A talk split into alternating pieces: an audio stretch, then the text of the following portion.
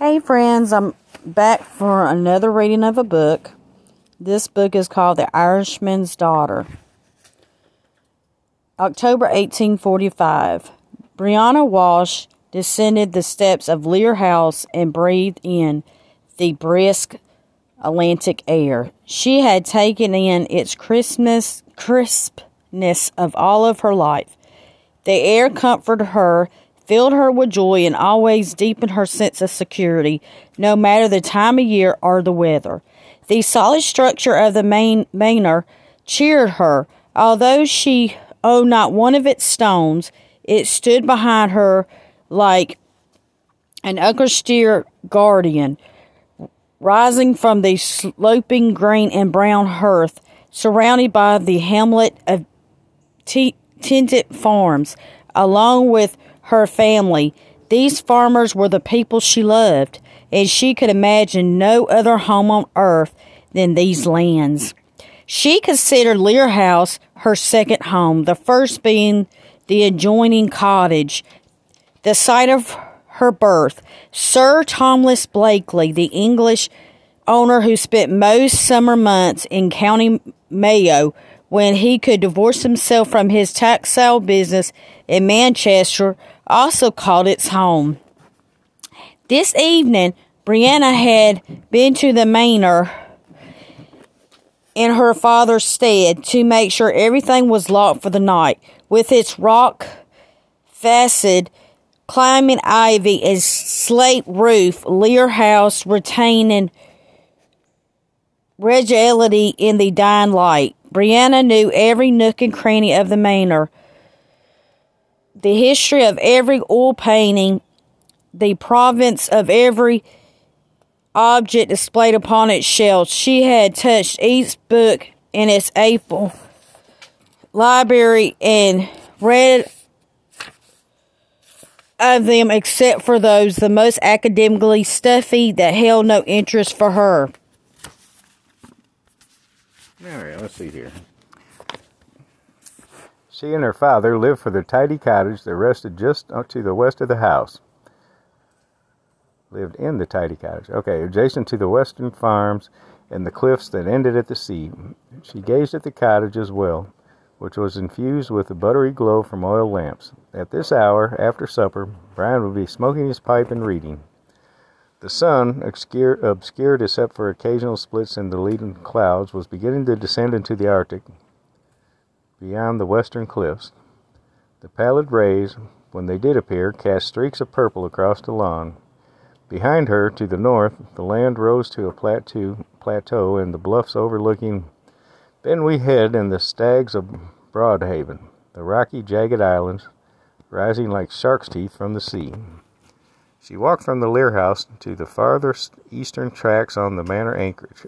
acreage. The foul odor wafted into her nostrils. There, the last remaining lands before the slanting into the bay, bay's shifting dunes, Rory Caulfield and his brother made their homes. He claimed his corner on the far border of the manor holdings. It looked out to the sandy bay and the distant hillocks to the south. Rory had sent her a message through her brother's son asking her to come to this land. Something was wrong, and only she knew, had the breath to know to know it. The poet and her father had told her weeks ago at supper about rumors of potato crop failures on the continent, but she had wondered if the story might be part of Quinn's own flair for dramatic. She had always felt there was something theatrical, bordering on artifice, about his personality, tales embellished by too much poteen. Hmm. But tonight, judging from the urgent message conveyed by the boy, the nervous apprehension that filled her body, and the putrid odor, something was indeed wrong. She wondered how she how the smell could be so overpowering that it could dominate the wind rushing in from the Arctic. She tightened her mother's red shawl about her shoulders, covering her nose and mouth. The faint odor of Wistra water, a gift long ago from her father to her mother, blotted out the terrible stench. She walked in the center of the pebbled lane, avoiding the carriage's ruts carved into the path, lifting the hem of her scarlet petticoats as she bounded over puddles. An excursion up and down the drive was always a challenge by a carriage. Often she preferred to be left out on the hilltop road to walk down to the house, even in the foulest weather. The middle of the path also held its dangers rocks dislodged by the horses, indentions made by the power of hooves that could easily cause a sprained ankle or fall. The estate was separated by irregular lines of brush and stone fences, some hundreds of years old, and others built much later as a tenant population bore children and expanded its claim. Many of the homes had thatched roofs but most were little more than a mud huts with a vent so the turf fire smoke could escape. The estate seemed to grow every month with a new fence and the well of a newborn. Soon she neared Roy's small acreage where he had tended his potato crop. In addition to the oats and rye, he farmed on the land higher up the hill. He sowed the oats oats and rye, so did the other attendants to pay in kind for his rent. The lane led her past the large parcels, some as sizable as an acre, down to the quarter acres owned by Rory and his brother. Rory leaned casually against the corner of his cabin. He was clad in dark breeches, a white shirt, and a green jacket. He, like her, wore no shoes. Tobacco smoke twirled through his nose and mouth as he inhaled deeply from his clay pipe. His reddish hair glowed auburn in the sunset. Near his cabin, a pig snuffed in the turf. Rory, like other tenants, kept animals inside at night for safety and warmth. She stopped a few paces away, and her body kept to a respectable distance by the social views of her father. A woman should save herself until marriage, her marriage night, he had told her years after her mother died. His words echoed, though she was sure her mother would have spoken that she had lived, if she had lived. Tonight, the plan she dreamed of sharing with Rory, the whispered words of love she wanted to say, would wait for another day. No matter what they had that they had known each other since they were children, and their affection had grown over the years. The time to show it hardly ever seemed to present itself because of the duties with the manor and the farm. But their marriage was coming soon. Rory had told her so. Rory pointed to the potato ridges that weren't far up the sloping land. She stared at the blackened leaves and pressed a shawl tighter against her mouth. Rory beckoned her closer, stooped, and touched one of the dark leaves. It melted into a viscous goo in his hand. See, he said, this is what the poet predicted would happen. Look. He grabbed a nearby spade and thrust it into the ground. He dug quickly, turning over the moist earth at the top of the ridge. The potatoes were planted there for maximum drainage. He reached into the earth, grasped potatoes, and lifted them for her to see. He crushed one with his hand, and the slimy mush dripped from his fingers. His hand opened in the feeble light, revealing the moldy black and gray meat inside them, gangrenous in appearance. She would never have suspected that the crop, lush, bright, and green as of yesterday, could change to rot in less than a day. She stepped back. Are they all gone?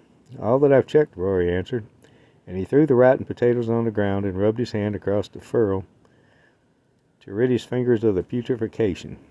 Even my pig has the sense not to touch them.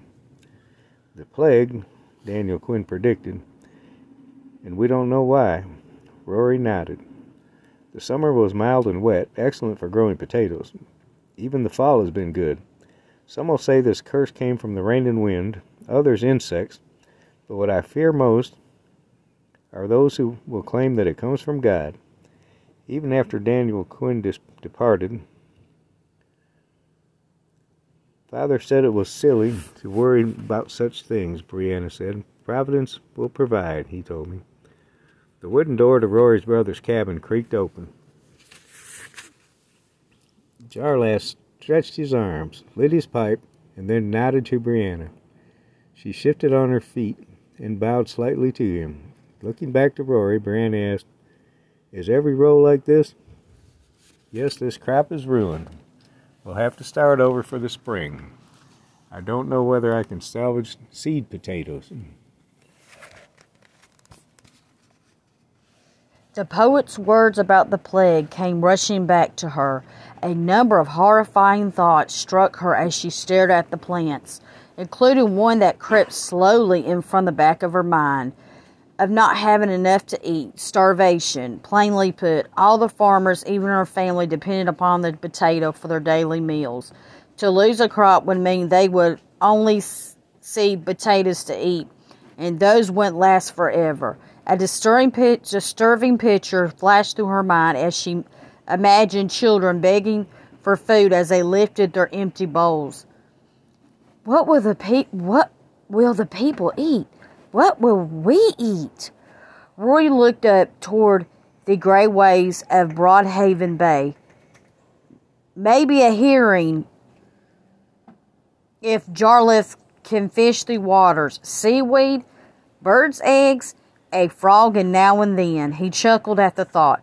Brianna didn't think his musings were funny. Few men ventured out in the small canoes, their currachs on the ragged ocean, and they knew the risk when they did. She has seen the bodies of several drowned men. The ocean currents were powerful, the tides swift, the waves treacherous on most days, and only the most skilled among them could navigate the Atlantic waters.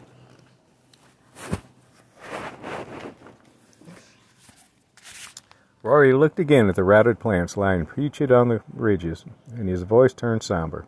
Without food, the people won't have the strength to farm. How will we pay the rent if we have to eat our oats and rye? Brianna hadn't thought that far ahead and this question jolted her. I don't know, she said after a few moments. The crops have to be sold. She wanted a solution, but the immensity of what she had seen was too much for her to take in. I have to tell father.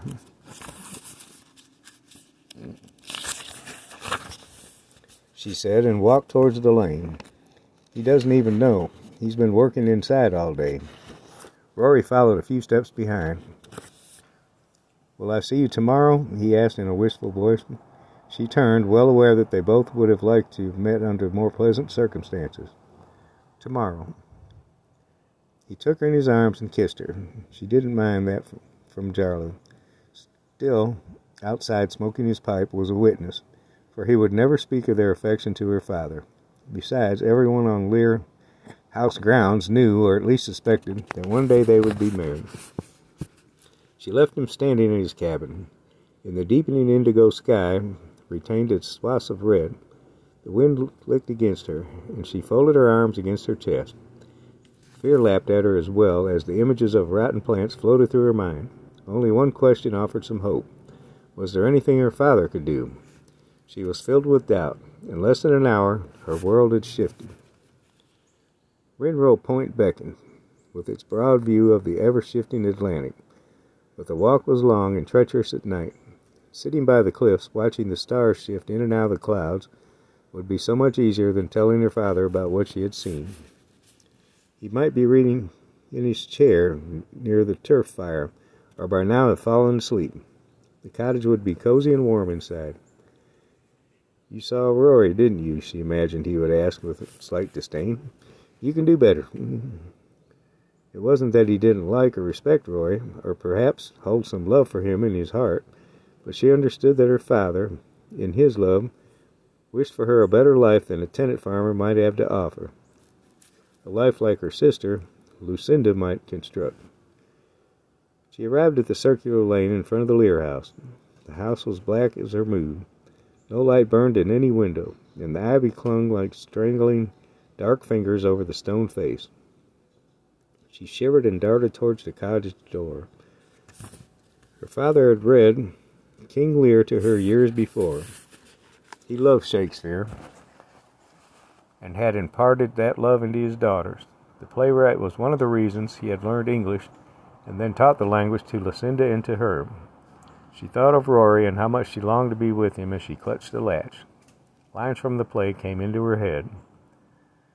So we'll live and pray and sing and tell old tales and laugh at the gilded butterflies and hear poor rogues talk of court news and we'll talk with them too. Any sense of happiness of singing and telling tales were blotted out as she thought about the crop. Without potatoes, there would be nothing to eat. Her father would be placed in the difficult position of collecting rents he couldn't gather, and she knew from his bookkeeping troubles that many of the tenants were already in arrears. This failure would put them further in debt. A hopeful thought struck her as she stood outside. She would write to Lucinda, informing her of the blight and ask her to entreat with Sir Thomas on the family's behalf, as well as attendance. Those words, asking for forgiveness of debt, must fall upon the un- unsympathetic ears of the landlord, but was the best plan she could think of. Her sister, after all, was in close contact with the Englishman through the family she worked for. She decided not to tell her father of her scheme. Of course, he would raise a strong objection to her interference in a business matter. It would be better if he didn't know. Her mind shifted back to Rory and the crop failure and then to her family situation. What if the food stored in Lear House? How long would it last? The question made her head spin.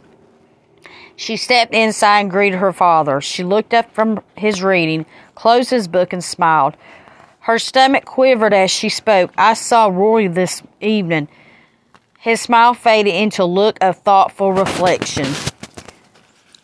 I thought you you must be with him. It took you longer than usual to check on the house. The light from the oil lamps and the tur- turf fire cast fl- flickering shadows across the room. Her father lowered the book to the floor. You've not been outside today, have you? she asked. Other than to run from Lear House to the cottage, he replied. Why? Did you smell it in the air? His nose crinkled. What? I noticed nothing unusual. The wind was strong off the bay. That explained it. The wind would have swept the odor up the hill, toward the farms, and then on toward the village of Carrowteige. It had now shifted from the Atlantic. The potato crop has failed, rotted. Her father, her father smiled again as if she told some kind of perverse joke. We've been through this before. It can't be as bad as you imagine. Brianna sat in her chair across from him. Rory says all the ridges have failed. There's nothing left. Daniel Quinn told us it would happen. He scoffed. The poet isn't right about everything. I'll check in the morning. Now I'm going to bed. He rose from his chair. Perhaps Sir Thomas should be notified that the tenants may fall into more debt, she said without mentioning her plan. Her father turned, his face flushed. I would never do such a thing. He lifted his book and tossed it on the chair. I'm working very hard to keep the Lear House solvent. Sir Thomas need not be burdened with the additional worry. He started for his bed and then stopped. And don't get any grand ideas in your head. You stay out of my business, and that includes any meddling from Rory Caulfield. Well, you've made your feelings clear. Brianna got up. I'm headed to bed as well. Daughter, Brian said with a tone of reconciliation, let's not panic. The tenants have had many troubles over the years, and this is one more, and we will get through it together. She admired her father for not panicking despite the stress he was under. She kissed him on the forehead and retired to her room as he extinguished the oil lamps. The cottage still glowed, from the smoldering turf fire. Despite what her father instructed, she couldn't let go of her plan to write to Lucinda. What could it hurt? It would be a friendly note to her sister with one addition. She undressed and said her prayers. She was grateful for the fire flight because it made her feel that she and Lear House was safe, at least for a moment. Well, hope hopefully, friends, that you enjoy the chapter one of The Irishman's Daughter by V.S. Alexander. I saw this book um, at a store. I was like, you know what? I'm going to get this one. And I read the back of it, and it looks so good. And I like I like back in time books. I like books back in 1800s. I don't know, maybe because I have an old soul. But I hope you come back for chapter two. Thank you, and talk to you later.